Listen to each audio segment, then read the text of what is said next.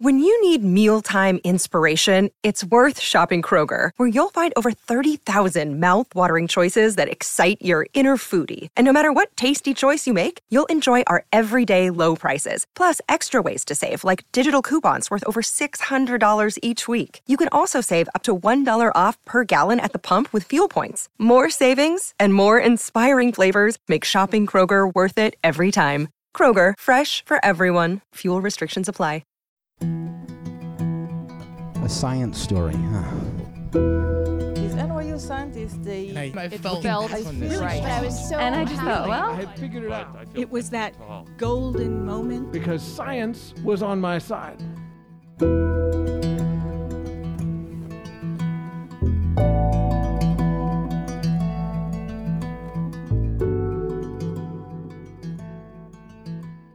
Hey everyone, welcome to the Story Collider, where we bring you true personal stories about science.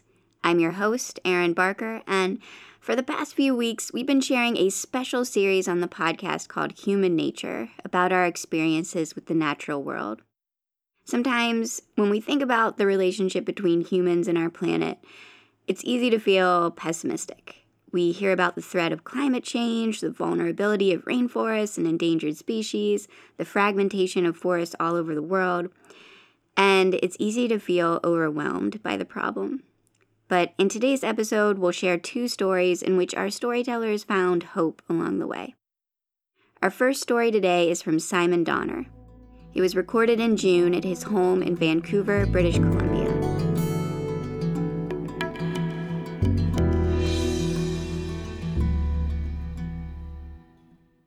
It's before the pandemic. I'm at the airport on my way to a science meeting. And despite the friendly relations between the two countries, for Canadians, going through US customs is stressful, especially if you're like me, you have curly, messy hair, and you're scarred by years of being randomly searched, questioned, followed, and even sniffed by police dogs.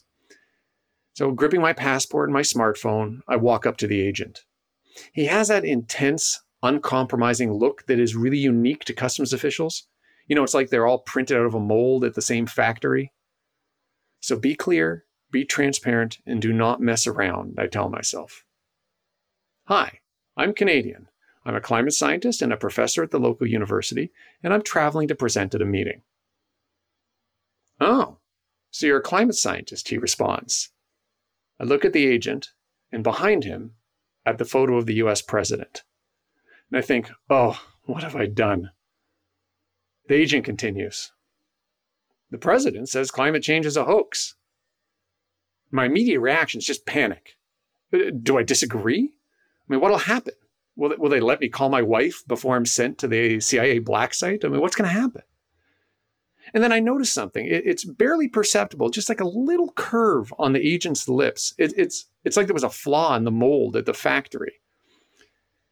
And I, you know, I feel like I'm at a poker table, and the player across me just showed their tell. With that very microscopic beginning of a smile, the agent's kind of signaling that it was a throwaway line, almost a bit of a joke. The agent's just checking to see if I was really a scientist. Everything's okay. But then I get the next question. And this one is sincere. It's like he's been waiting to ask someone and finally has the chance. Do you really think we can change? He's gesturing to the surroundings, the, the line of busy travelers, the, the airplanes out on the tarmac, the refueling vehicles driving past. There's a hint of cynicism in his voice, too. I, I hear some version of that question all the time by my family, by my students, by my students' family sometimes. I've had political figures, by person sitting next to me on the bus, people in line for a fix at the coffee shop, and even by my chiropractor while he's working on my sore shoulder. And what happens is people read about climate change, and they often do believe the scientists, not the US president at the time. But then they look at the world around us, the way we live, and think it's just going to be too hard to transform. How vehicles work, how we get our energy, how we heat our homes. We can't change all this, can we? And I, so I certainly should be ready with an answer. But instead, I just freeze. Something about hearing that question at the airport of all places flashes me back to my childhood. And I see that little Simon, that geeky kid with the funny curls who was into astronomy and who saw the movie E.T. three times at the old Highland Theater. I picture him standing at the airport, holding his asthma inhaler, worrying about where we would be sitting on the plane. When I was a child, my parents would go out of their way to make sure I would not be near people who were smoking. And that challenge, you know, can be hard to appreciate today. Smoking was allowed virtually everywhere in restaurants, buses, offices, doctors' offices. I mean, today we have smoking sections, but back then, being permitted to smoke was like the baseline condition. And honestly, I do think my parents just hated smoking and used me as an excuse to avoid smoking. Oh, I'm sorry, we can't sit near the smoking section because our son is asthmatic. Thanks, Mom, for sharing that with all the strangers. Because really, if they were that concerned about my asthma, we would not have traveled from Toronto to Winnipeg to visit my grandparents every winter. And that's why I would be at the airport as a little kid. Now, when I say we traveled, uh, I mean by we, I mean my sister and I. You see, my parents, they didn't actually come. And which is notable because when I say we were kids, I really mean we were kids. I was maybe eight years old. My sister was maybe 11 when my parents stopped joining these trips. And this was the early 1980s, you know, before they had any laws about the treatment of children, apparently. So if you're not familiar with Winnipeg, it, it is a wonderful place. It, it's got a ton of spirit and it's got a lot of great family memories. It is also among the coldest major cities in the world, depending, of course, on how you define coldest and also how you define major. So, you know, Fargo, North Dakota, it's depicted on TV like it's the ice planet Hoth from Star Wars. Well, to get to Winnipeg, you go to Fargo and you just travel north, just to give you a sense of how cold it is there. And as a kid, there were really only three things to do in Winnipeg in the winter all of them which were torturous for my asthmatic lungs. One was to play outside. It is invariable negative 35 Celsius, and it feels like you have to keep moving just to stay alive. I vividly remember walking out of the airport once and a local relative saying, Get in the car quick, your skin can freeze in 30 seconds. The second option is to play in my grandfather's shop downtown. My grandfather was a furrier. He cut and made fur coats. That's right. This Yid- kind Yiddish immigrant with no money and an unpronounceable name fell into the most Canadian sounding profession imaginable, albeit one not well suited to his allergenic grandson. My sister and I loved his shop. We'd run around behind the stacks of fur until invariably I start wheezing and we'd have to quit. The third option was to play in the house with my grandmother, Bobby, who smoked continuously for roughly 85 years until we finally pried the cigarettes from her hands. Bobby would kiss my forehead, and it was like getting a contact high. So it's crazy. I'm standing in front of this customs agent, flooded with flashbacks to Winnipeg, but especially to the trip to Winnipeg. And the plane would have those ugly brown and orange checkered seats. There'd just be this little sign above the seat marking the start of the non smoking section. And I remember sitting in my seat with my pencil and my math puzzles, looking at that little four by four inch plastic sign wondering how it could possibly stop all the smoke from billowing back towards my seat. The flight attendant would come and check on us, and I would get those little wings to put on my shirt, and I love those little wings. In my mind, it's, you know, the first step was the first step to becoming an astronaut. I'd watch the flight attendant then walk a few rows ahead and light somebody's cigarette. And this is all I can think about as a customs agent is staring at me. He's waiting for an answer to his big question. I'm thinking about these things that were so normal to me as a kid the cigarettes and the cigars. Yes, cigars. You could be in the non smoking section, one seat behind a guy puffing away on a Cuban stogie. It, forget even back then that our collective ignorance of the harm of secondhand smoke. You know, those cigarettes and those cigars, they didn't light themselves. We let people light matches on airplanes. The flight attendant would actually help you you know, today you can't even bring a small container of water on the plane. I, I was once stopped for carrying a bottle of maple syrup, a bottle I had bought at the shop located 30 feet from the security line. And maple syrup. I may as well have been carrying the copy of the Canadian Constitution. Yet back when I was a kid, we used to let airplane passengers hold open flames in their hands. And then decades later, this custom agent is gesturing to the surroundings, asking if we can change. And I just want to tell him, dude, look around again. It, it's true. Banning smoking on airplanes is small potatoes compared to the sprawling Idaho spud fields of weaning ourselves off fossil fuels. But I'm also standing there holding my smartphone. I don't have a ticket. Instead of a ticket, I have an electronic message on this futuristic tricorder device, a device that functions as a telephone, a video camera, a stereo, a movie player, a homing beacon, a map of the planet, the largest library in history, can track your health. And because I happen to belong to a car co op, it also works as the key to 400 vehicles. And then compare that to all these trips to Winnipeg when we would have to use the telephone in my grandparents' kitchen to talk to my parents. And that only worked because there was literally a sequence of wires connecting all the telephones in the country. And even with those wires, we couldn't talk for long because it cost so much money to operate the system. So I look at the agent and I say to him, Yes, I think we can. I think we can change our systems. I think we can change the way we live. I actually think it's easier than people realize. He waves me through. And I walk to the gate, the sun shining through the windows on all the busy people in the airport. And they're all staring into their phones, not paying attention to the world around them. In that moment, I just see that they're all like that little boy, used to the way things are right now. That world of my childhood that felt so normal to little me. The fur coats in Zeta's shop, the rotary phones, the smoky airplanes and restaurants. And I see that we're really all on the same big smoky ship, sharing the same polluted atmosphere, slowly coming to realize that there's a healthier and happier way for us all to live. Thank you.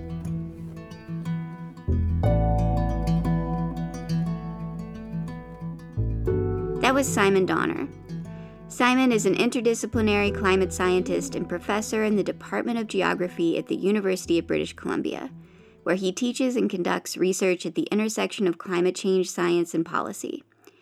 He's also the director of the UBC Ocean Leaders Program and holds appointments in UBC's Institute for the Oceans and Fisheries and Atmospheric Sciences program.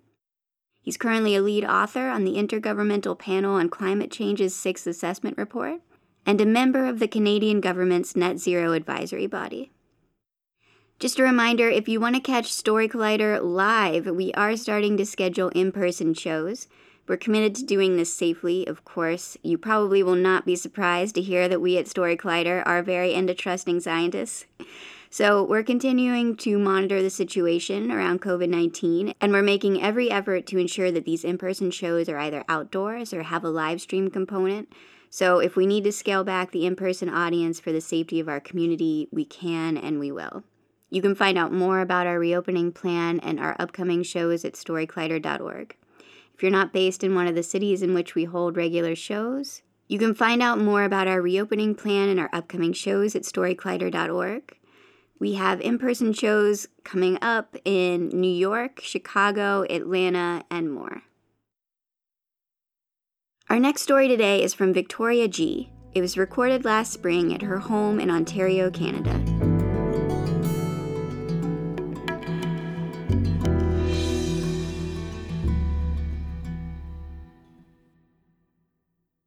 Love of nature began as a young child. I was that kid who collected rocks, and if I'm being honest, I still collect them. They're pretty cool. Um, but I was fascinated by how living and non living things interacted, although as a kid, I didn't really understand that all too well. And I wanted to learn more. And my opportunity to learn more came in grade seven when we were tasked with creating science fairs for our science class. Now, when it came to choosing a project, I didn't want to choose something generic like a baking soda volcano. no, I wanted to choose something that I was passionate about, and I was passionate about the environment. And thankfully, a little bit before we were choosing our science fair topics, my parents brought me to an artificial wetland that was just around the corner from our house. So, naturally, I chose to study this wetland for my project. And what I wanted to do was observe how the landscape and the wildlife changed over the course of the six months of the project. So that's what I had my heart set on, and that's what I went with. Now, this wetland is not too big, not too small. It's a good sized. On one side, there is a row of houses that are lucky enough to look at this beautiful natural area. On the other side, there's a cemetery. Now, this wetland is full of diverse life. There's tons of trees and other plants, and quite frankly, too many Canadian geese to count. And I wanted to study this, and I was happy to get the chance to create a deeper connection with nature. Because when I visit this wetland, it was the first time in my life that I really experienced calmness and a connection with nature. When I stand at the edge of the water, it's just me. I don't hear the sounds of the city. I'm just me at peace. And I love that. So I wanted to create a deeper connection with this wetland. And at 12 years old, I was given the chance with my science fair. Now, addition to the geese at this wetland, there are also beavers. And the beavers slowly became the center of my project. Over the first couple months of observations, I noticed less and less trees uh, in the wetland area. Naturally, beavers need trees in order to make their dams and lodges. Now, I journeyed over to the wetland once a week with my dad to make our observations. And one of these weeks, I noticed that there were some like weird metal wire cages around the trees. Not all of them, but a good chunk of them that it was really confusing to me. So I asked my dad, What are these? Why are they here? I've never seen them before. Aren't trees who grow bark isn't that good enough to protect the trees? Like, I, I don't get why we need a man made, non living object to protect them. So, my dad took some time. He explained to me why the city would put wire cages around the tree, because that's what they were for. The city put cages on the trees to protect them from the beavers. Well, I thought this was kind of ridiculous. Nature sort of just does its own thing. Like, why can't the beavers have access to trees? They need trees. Growing up, I knew you think of a beaver, you think of a tree, naturally. So I was pretty appalled thinking that the city wanted to control nature. Just doesn't happen. So I continued thinking about the beavers throughout the course of my science fair project and how this wasn't right. I needed to help the beavers, but I didn't know how to help them. So I started thinking of a couple ideas to get rid of those wire cages, or at least to stop more wire cages being put on. So, a couple ideas I came up with would be strapping myself to a tree. Great idea. Um, but really not that great considering I'm just one person and there's a whole forest of trees right there. So, wouldn't make that much of a difference. Okay, well, I thought, what if I hold a protest? I've watched movies and TV shows where people are advocating for nature, even though I didn't really know what advocating was. So I'll hold my own protest, prove to the community why the beavers need these trees, even though really shouldn't prove it. Again, beavers need trees. Just goes hand in hand. Hmm.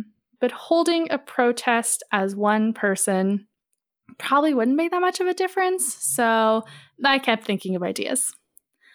Um, so with thinking of ideas, I eventually came up with the idea of, well, if the wire cages are the problem, why can't I just cut off the wire cages? I'm capable of doing that. My dad's a carpenter. He has plenty of tools in his workshop. I should be able to find something and cut off those wire cages. And this is the idea I went with. Now, a problem though. At 12 years old, I had no idea what the right tool for the job was. All I knew is that this is what I was going with, and nothing was going to stop me. I've never done anything where I had to steal something or go behind anyone's back. And I was pretty sure that if I were to ask my parents permission to use my dad's tools on these wire cages, they'd say no. So I decided to complete this task alone. I didn't even tell any of my friends about it out of fear that they would tell their parents, and slowly but surely, my parents would find out. So, before my daring task of going out alone with tools to cut the wire, I visited the wetland a couple more times with my dad during my weekly observations for my science fair. Now, to him, it was just to collect observations, but for me, it was to stake out the area with my plan in mind. Although, something new I noticed was that just above the wire cages on the trees, there were some bite marks from the beavers. I called my dad over to ask, What is this? What's going on? And he told me that the beavers can reach above the wire cages, but they can't chew completely through the tree. So it's kind of stopping them, but kind of not. Still, problem persists. Beavers can't get to trees. So my planning continued. Time for operation free the trees. I was at school and I knew today was the day that I was going to cut those cages free. My stomach was in knots all day. Because, like I said, I've never done anything like this before, so I was really, really nervous. But at the same time, I was going to do something really cool that was going to help nature. So I was filled with adrenaline and excitement all day as well. It was a crazy, emotionally filled day. Once the school bell rang, I ran home. I didn't really socialize after school with friends, so it wasn't suspicious for me to just dart home right away. People probably assumed I was going home to watch, you know, cartoons. I knew that I'd only have an hour to do all of my crazy operation to get the tools to cut the wires and get home because it takes about an hour between school ending and my parents getting home. So I knew I had to act fast. As soon as I got home, I ditched my backpack and I began opening all of the cupboards in my dad's workshop, trying to find any tool that resembled the ones I had seen in the movies and on TV to cut through wire. I stood there, intimidated, looking at all the tools. I kept thinking to myself, oh, Victoria, you should have paid more attention to Dad's endless explanations about what each tool is and what it does. Hindsight for the future. I picked up a couple tools that I thought would do the job. One of them, really long handles, kind of looked like scissors, and scissors cut through stuff, so I figured that would do the job. And I picked up another set of tools that looked just like this first set, but a lot smaller. I thought a little bit more manageable. I checked the time, saw that I was running out of time. Oh my goodness, 40 minutes until my parents get home?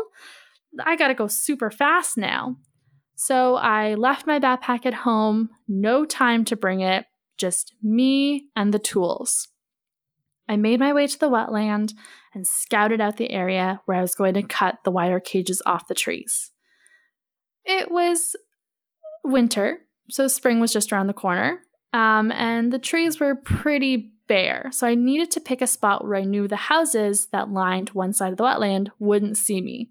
Again, fear of getting caught was so real in my mind this whole time. But again, I'm not going to stop helping these beavers. Like I just I have to.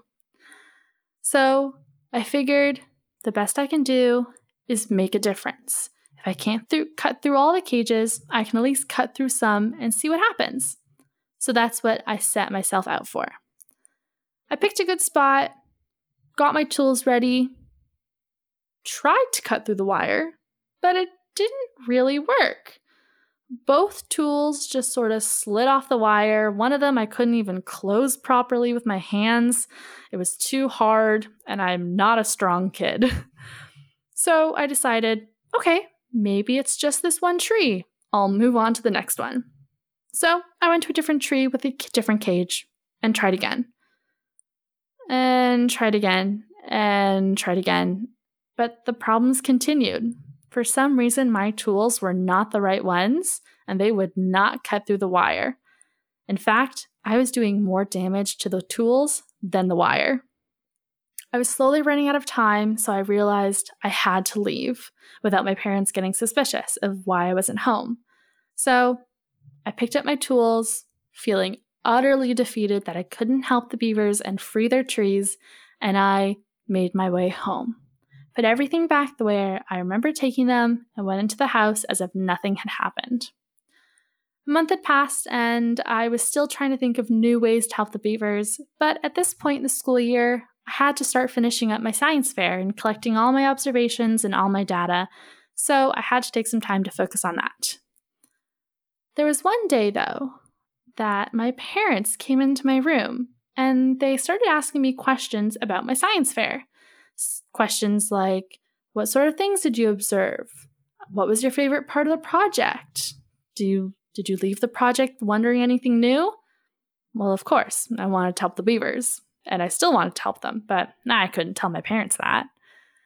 And I figured all these questions were normal, nothing was going wrong.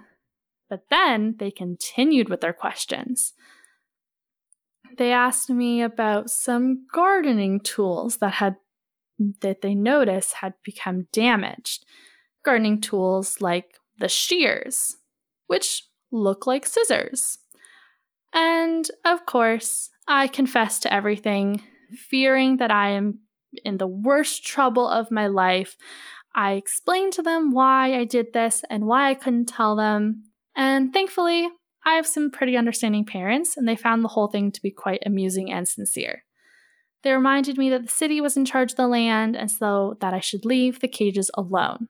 Easy peasy, right? They figured that was the end of my beaver activism. They were wrong, though. That only reminded me that the city's in charge, so I should talk to the city.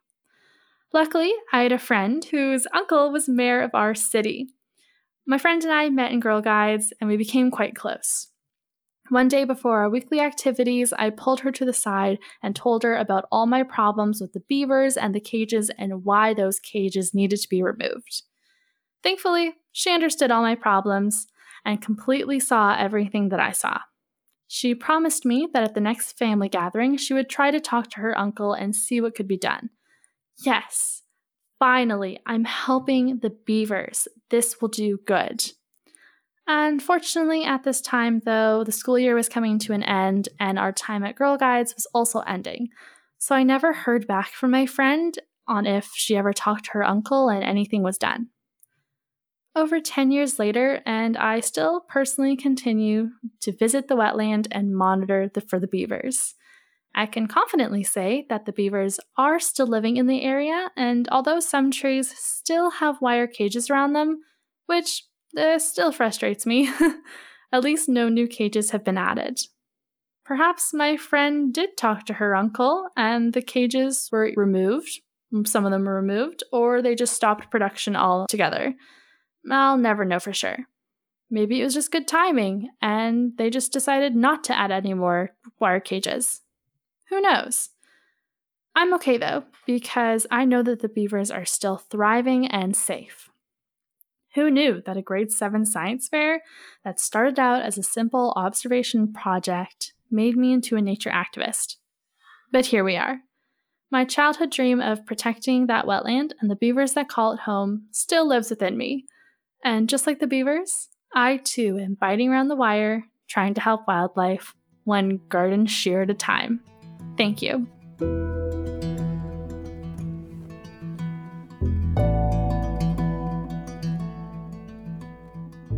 That was Victoria Gee.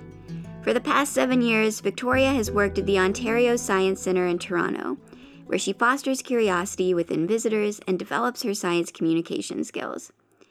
As a digital education producer, Victoria recently worked for the Land Between charity, creating online curriculum for students about Ontario turtles and the importance of their habitats.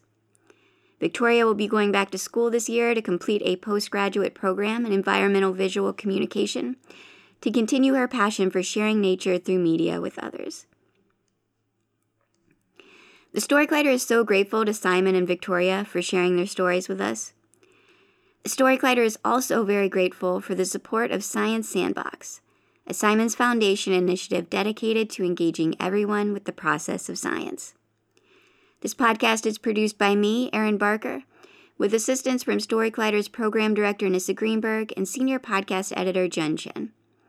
Special thanks goes out to Story Collider's board and the rest of our staff, including managing director Anne Marie Lonsdale, our operations manager Lindsay Cooper, and marketing manager Nikisha Roberts Washington, without whom none of this would be possible. The stories featured in today's episode were produced by Josh Silberg and Sarah Mazrui. Our theme music is by Ghost. Stay tuned for the next episode of Human Nature next week, and until then, thanks for listening.